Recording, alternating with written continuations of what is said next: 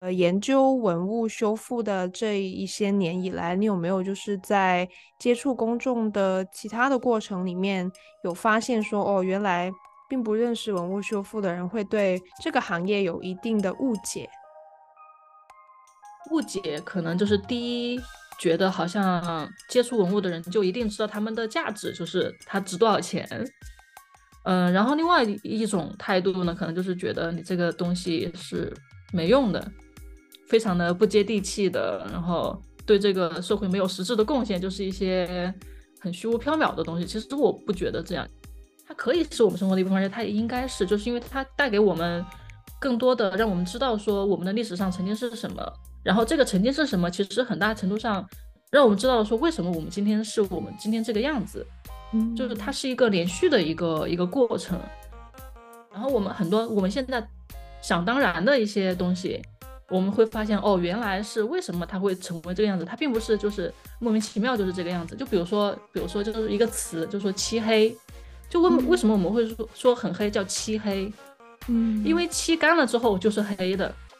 就是它我们其实每一天说的话，我们每一天做的事情本身就蕴含了非常多这种通过以前的物质或者文化的积淀而形成的这个过程。我觉得去了解这个文化是了解我们自己本身，所以它是一个跟每个人都相关的东西，我觉得。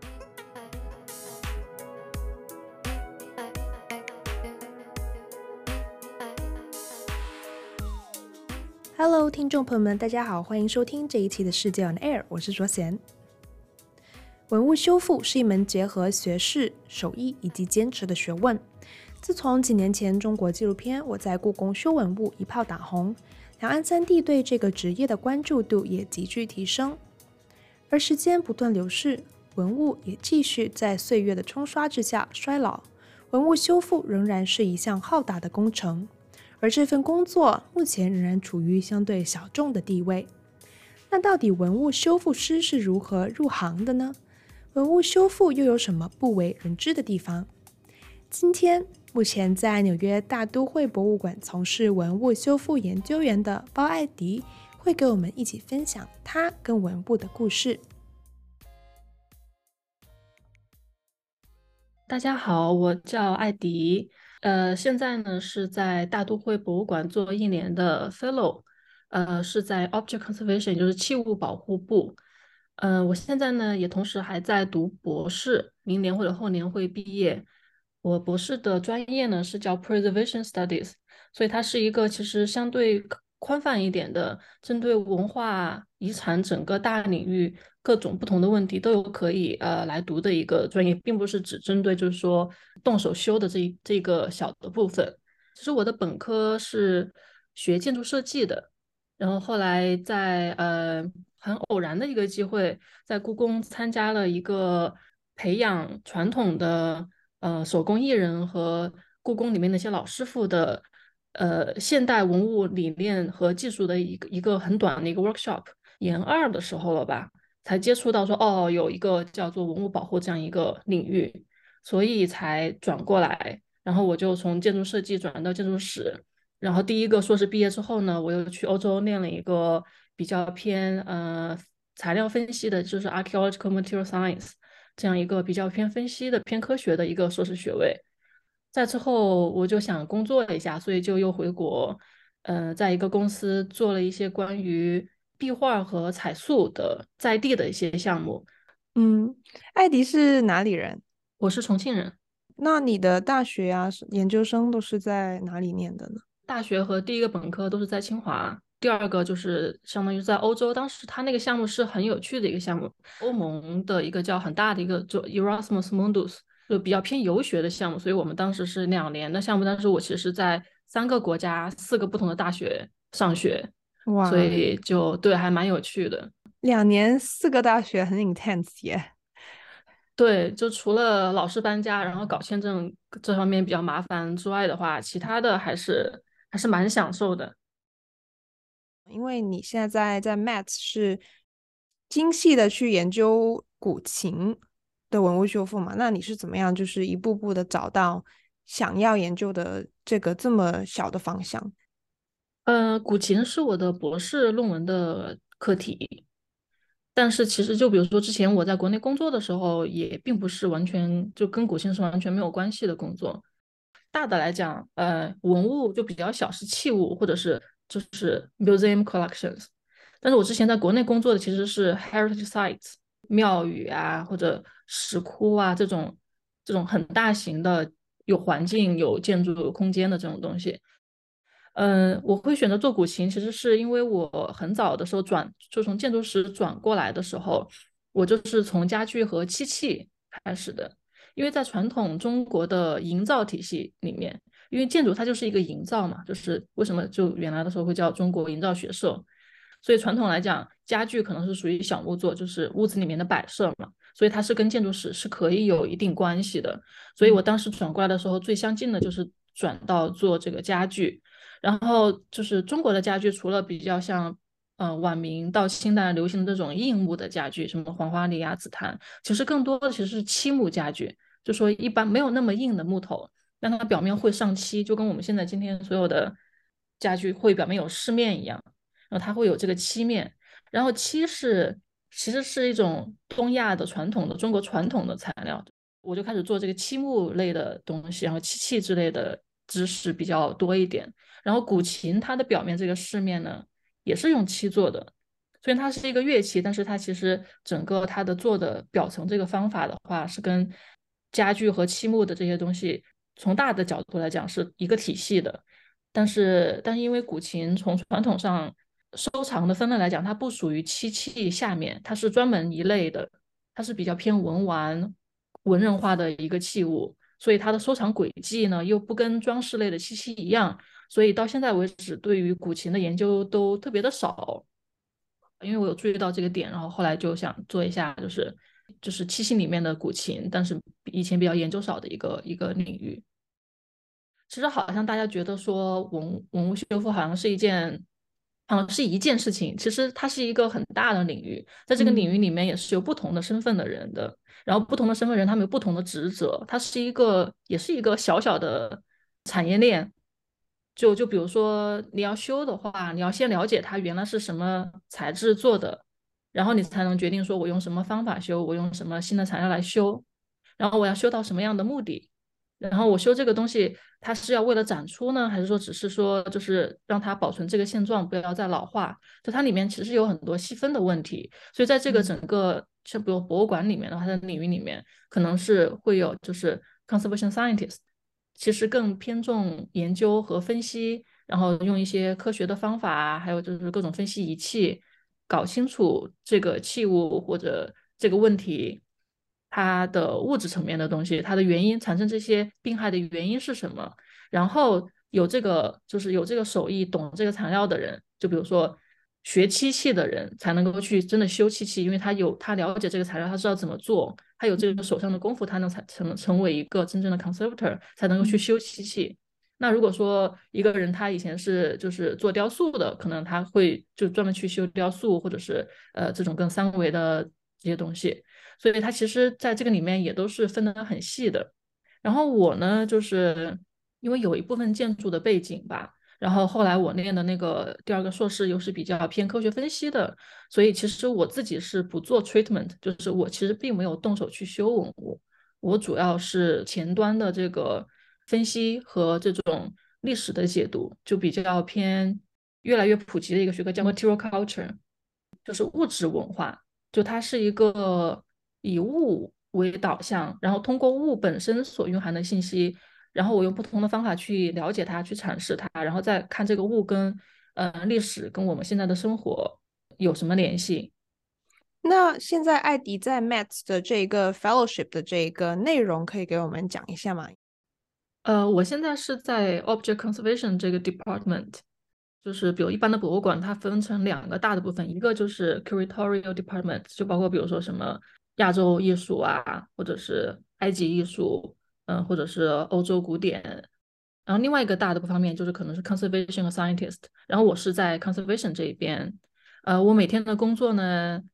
就是因为我我相当于做一年的 fellowship， 我的目标是非常明确，就是要研究 M A T 的古琴。然后他们其实现在是呃，总共他们应该是有五张琴，然后其中有三张是呃年代比较早一点，然后是我研究的重点，所以呢我会每天都去就就朝九晚五上班这样子，然后会针对每一张琴都有一个具体的研究的计划。然后这个计划因为我有我的 supervisor， 然后也要跟 curator 一起去商量，就是因为这个琴可能它是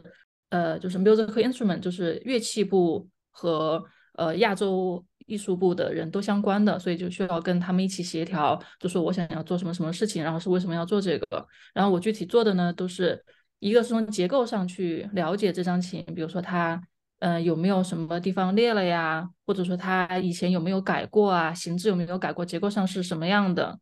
呃这是一个方面。然后另外一方面就是刚才我提到，我其实我的论文是比较关注它表面这个呃漆层的，就是它这个表面这个我们看到比如琴它都是比较光亮黑黑的，它的那个表面做的这个饰面这部分，然后会做一些科学的分析，然后用一些无损和有损的方法啊、呃、对它进行研究。其实我蛮好奇，就是那你会每天都看到你要研究的这几把琴吗？我呃想要研究的重点的这三张琴其实一直都在展出，就是它相当于是之前是在展厅里面的、嗯、所以这也是就是要跟 curator 协调，就我做这一张琴的时候就把它从展厅拿到实验室，然后它在实验室就是、嗯、所以就可能会待一到两个月，然后这一到两个月之间我就尽快的把我想要对它就是需要这个器物本身在这才能做的一些事情把这个东西做完，然后做完之后这张琴它就会送回到展厅，然后再换下一张琴。嗯，那这几张琴他们有需要修复的部分吗？还是就是目前就是一些研究的地方比较多？其实这个非常有意思的问题，就是说因为古琴它不仅是一个观赏的东西，它其实本身是一个有很强的功能性的，它需要演奏的一个乐器、嗯、所以其实传统上来讲就是呃，对于古琴怎么修，中国传统是有自己的一套方法的，然后不同的人有不同的态度。那比如说如果我就是一个琴家，我的第一目的就是要弹它，那我肯定是要把它修得很好，就修到非常的结实。甚至比如说我觉得这张琴虽然它是一张老琴，它是有历史价值的琴，但是它的音色可能我觉得不满意，我甚至可以把它剖开，然后把里面的槽腹重新再挖一挖，调一调，调到我满意为止，然后再把它合上。因为对它对琴家来讲，可能这个琴的第一吸引是一个乐器，但是对于比如说像 M A T 博物馆来讲，第一它这个琴可能历史价值对它来讲可能是高于它的功能性的，就这些琴在展厅里面他们并不需要被演奏，所以他们修的时候可能就是说只要它不是哪个地方已经裂开了，就是明显你能看到裂缝了，这种急需要一定要补救的方法的话，可能他们会采取一个更稳妥更保守的一个策略，就是他们一般叫 preventive conservation， 就是通过控制环境，然后给它只是尽少的去动它的本体。那因为你也有在就是中国的文物工作研究的经验嘛，你有没有就是觉得对比这两个国家的话，在文物修复的观念上面有什么样的冲突？呃，其实这个就是我觉得这种冲突是可能你每每天每时每刻都在发生的，嗯，因为毕竟就是你在心里面对它的一个认知可能就是从根上就会有一些偏差。就还是拿古琴来举例子，就是古琴从传统上来讲它有自己的一套修的方法。比如说为什么我要研究这个古琴的饰面呢？是因为古琴它的饰面会产生断纹，就是因为它是漆嘛，然后它有机物，然后就是呃温湿度变化它会老化，材料老化之后它就会断。那这个断纹其实在古琴的收藏来讲是琴家和收藏家一直都非常喜欢的，他们觉得这个断了之后才能够显示说这个琴真的是一个真的老的琴，经历了时间的洗礼。所以它一个是有这种鉴赏上的跟它的真不真真真伪的问题判断有有一些关系的一个因素，然后另外他们觉得这个很美，所以他们修的时候就是有自己的一套方法，就是首先是呃尽量少的去去掉这个就是这个这个断纹，然后他们会用这个红漆在黑色的漆面上，然后做出一个像云坠的一个就是装饰性的表达的一种修法。但这种修了之后肯定会改变这个琴原本的外观、嗯、所以这一点就跟西方的修复或者是说现代的修复理论是完全相悖的。因为现代修复理论或者一般的修复内容，你肯定是不想要改变它的外貌的，你想让它修了之后看不出来。但是传统这个古琴的修法肯定就是会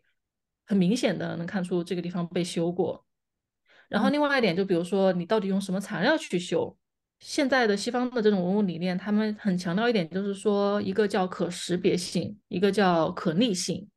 他觉得我不能够让我修的这个东西跟原本的这个文物的本体产生混淆，所以我其实要尽量的去选择跟它不一样的材料来修，然后这样子再过二十年的人拿到这个东西一看就知道说呃、啊，这个地方是被后人修过的而不是原来的。他们觉得就是这个是对原来器物的一种尊重。但是传统上来讲的话，那修琴还是会用尽量用传统的材料，还是用依然用大漆，用鹿角霜，用朱砂这种传统的材料。那你修上去之后，因为你用的材料跟原本做琴的材料都是非常类似的，那可能你就不知道这个是原本就有的还是说我修的，或者说这个修的部分是我去年才修的还是两百年前修的，所以它就不具备这个可识别性，这一点也是一个很重要的差异。对，就是这种在具体而微的这种每一步的处理上，其实就会体现出非常多的这种不同。嗯，就听起来你要对古琴啊跟对历史啊跟古人的修复方法什么等等的要有很深的理解。那你在 M A T S 的 supervisor 他就是有这么多的对中国文化或者说有这么样的了解，能够就是跟你去一来一往这样沟通吗？他是他是德国人，他有他接受的主要的漆器的训练其实是从日本那边学的。这个其实在北美是非常普遍的一个现象，就甚至是包括很多的书画都很多的人、嗯、他们其实是在日本学的。这当然第一可能是因为日本就是跟世界接轨比较早一点，然后有很多比较早期，就比如说十八、十九世纪开始有很多东方的观念传到欧洲或者传到美国，首先是通过日本这个途径传开的。波士顿美术馆他们的亚洲收藏也非常的好，但是他们最早的一些 curator 就是帮他们买东西决定买什么的人很多都是日本人，就说所以他们整个馆藏的建立对于亚洲艺术的认识很多其实在最早期的时候就受到非常多日本文化的影响，所以这个其实到今天可能还会有一些余波。嗯，呃，然后在文物保护这个领域呢，从大的来讲这个物质和种的就大的方面技法上是一个体系的，但日本的漆器和中国的漆器也是有非常大差异的，他们用的材料啊，他们用的技法呀，他们的品味啊也都不一样。所以其实我觉得我跟我的 supervisor 在日常的这个工作当中其实是一个非常互相补充互相学习的一个过程、嗯、那因为古琴本来就传统上搞漆器人对他关注也比较少，所以他其实呃，在我来之前可能也没有注意到说哦，这个这个古琴是就是因为也也没有太多嘛，就是它并不是这种大宗的，就比如说什么漆盘啊或者是什么那种实惠的盒子啊，就是那种感觉库房里面都是呃几百件一千件这种，就是它不是不是他日常天天处理的这种器物。嗯，所以对他来讲可能也是一个就是了解更多中国的漆器或者是这种古琴的一些背景的一个一个过程。但是我觉得学到比较多的就是说，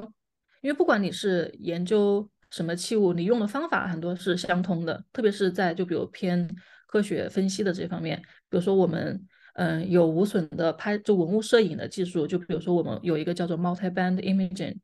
呃用红外光或者紫外光或者可见光啊、呃，通过不同的呃改装的相机和滤镜的一个组合。就是因为不同的物质在不同的波长的光下面会有不同的反应，就是它会有不同的颜色呀、啊，会有不同的这个荧光啊，然后通过这些来作为判断物质的一个依据。然后这个技术相当于就是说它并不是限于说我只能用在漆器上面，或者我就只能用在瓷器上面，它是一个方法。所以其实我觉得这方面我在 M A T 学到很多，就是说分析的方法它是通用的，而然后他们这些训练有素的在 conservation department 的人都是非常会用这些方法，然后他们也有很多这些经验，那这方面我是学到非常多。嗯，那你在这段 fellowship 有说定下什么目标，比方说要把一张古琴修复好这样的目标吗？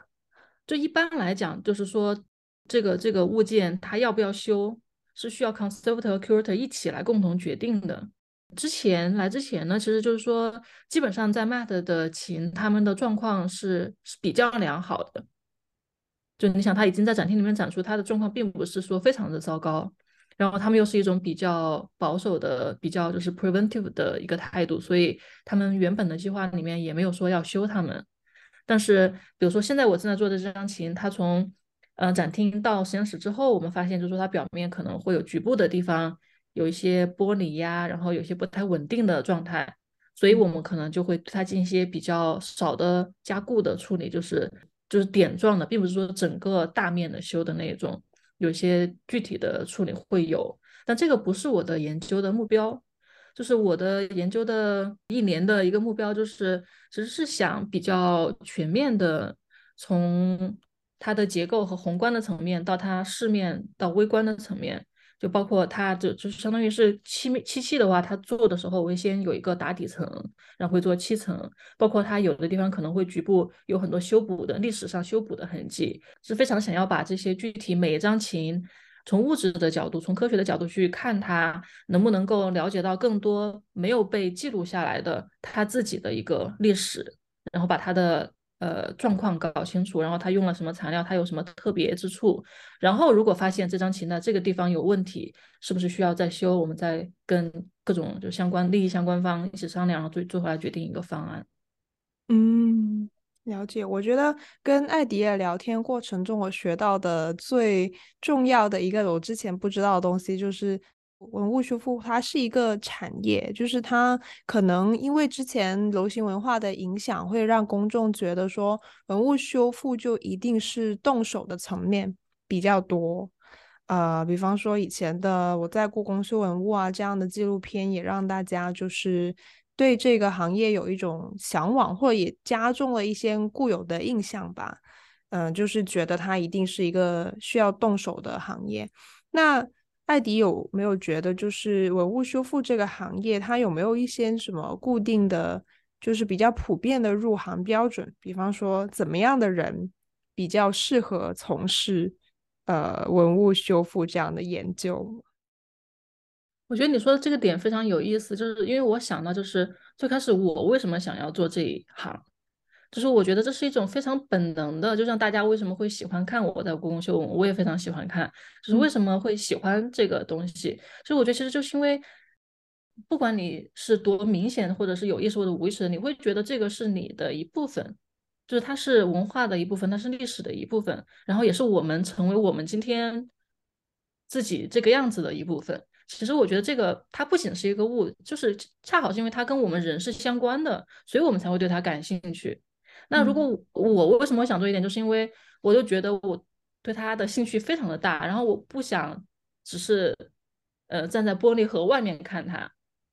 就是我觉得这个就是最就是想要去触摸他，想要去很近近近距离的接触他，这是我进入这个行业的最开始的初一个初心吧，我觉得。但是这个确实就跟你说的是，他是一个有不同的技能的人都可能可以在这个行业里面找到自己位置的，并不是说只有呃，特别会画画或者是手艺特别好的人才能够去做这件事情。嗯、呃，就比如说像博物馆里面，它也有很多做这个，就是做设计和做这个 handle 的一个过程。就比如说我并不修它，但是我可以 handle 它。如果我掌握了一些基础的知识，我可以非常妥当的，不会把它摔坏，不会破坏它，那我是可以有 handle 的这个这个这个 level 的。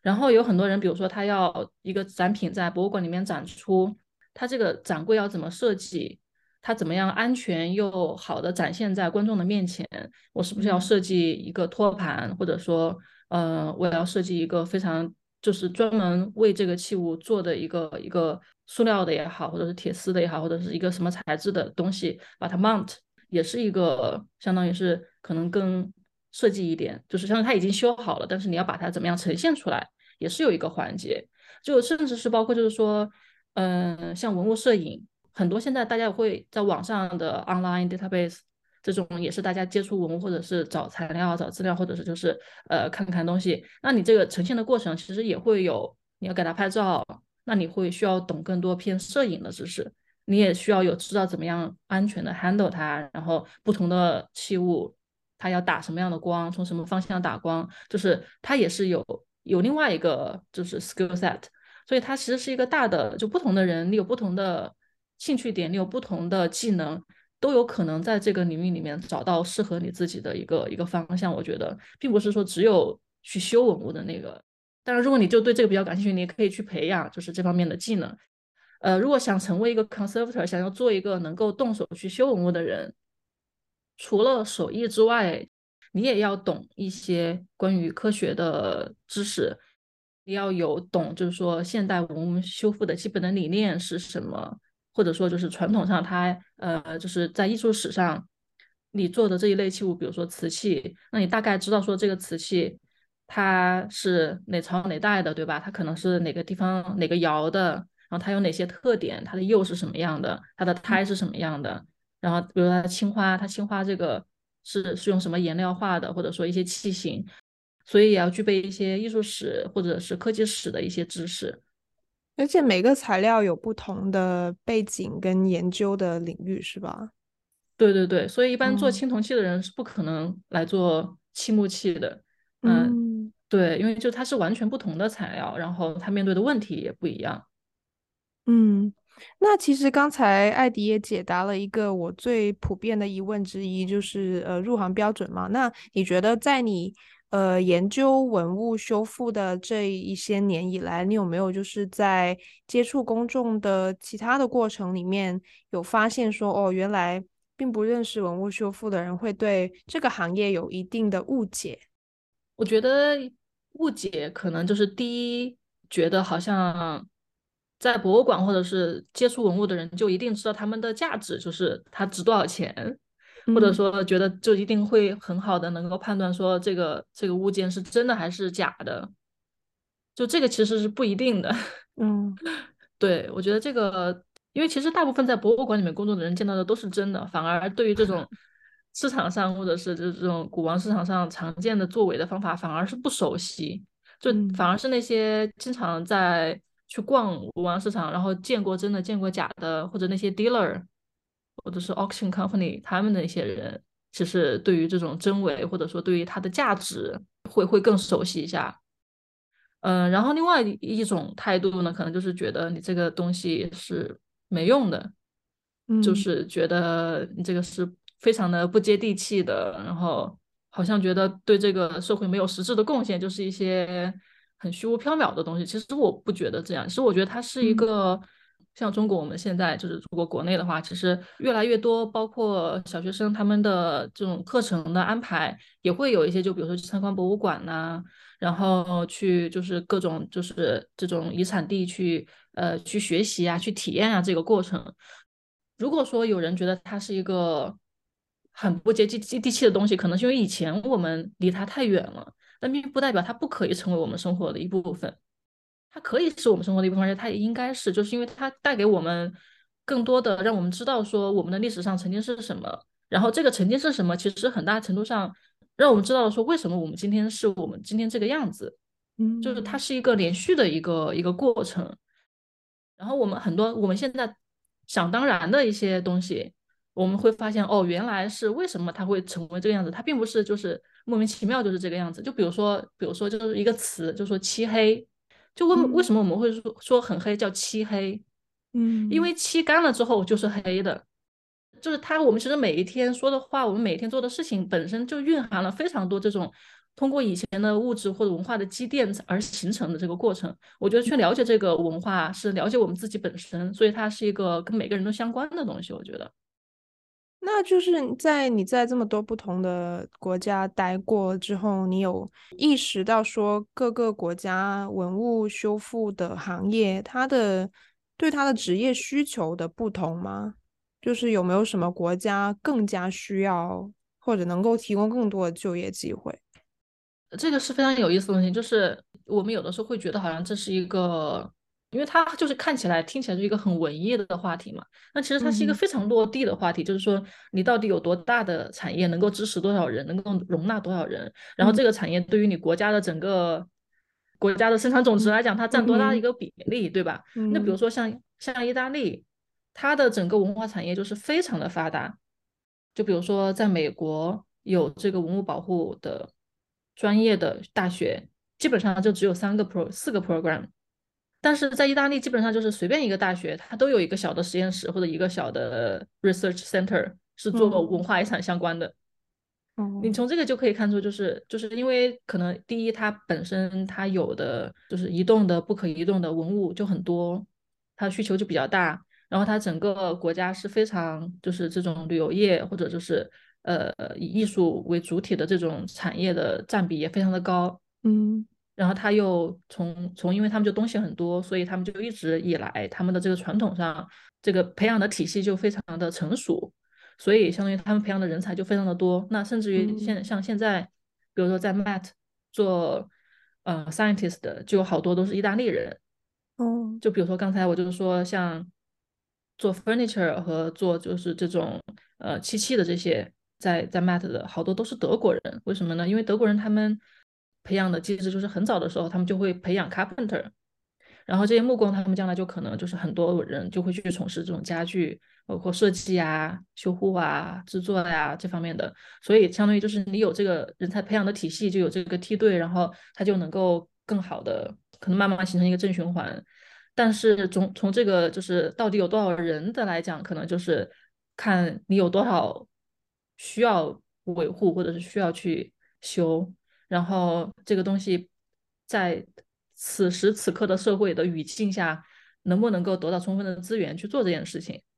中国来讲肯定现在是就是就为什么现在你会邀请我来讲这个，就是因为大家对这个兴趣越来越大了，对吧？嗯，然后大家慢慢意识到就是说哎，这个确实是很重要的，然后也慢慢的那就会有更多的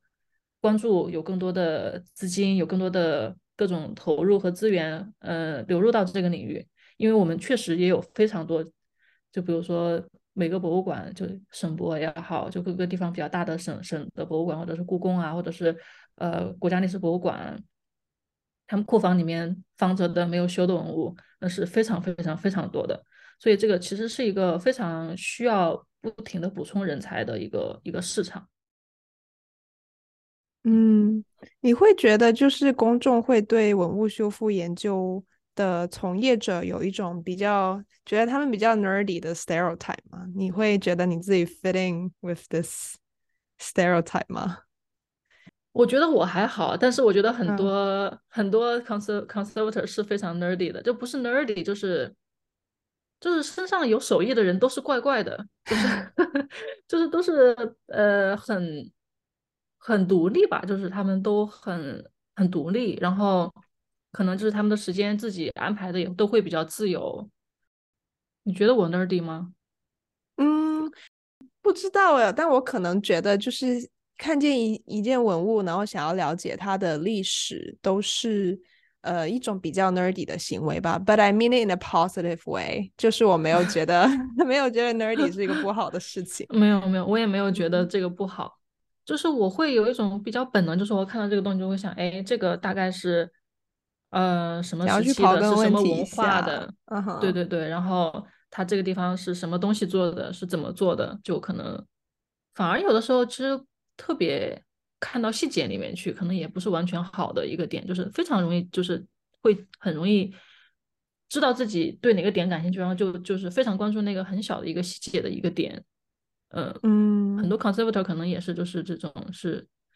想问题是非常非常具体的。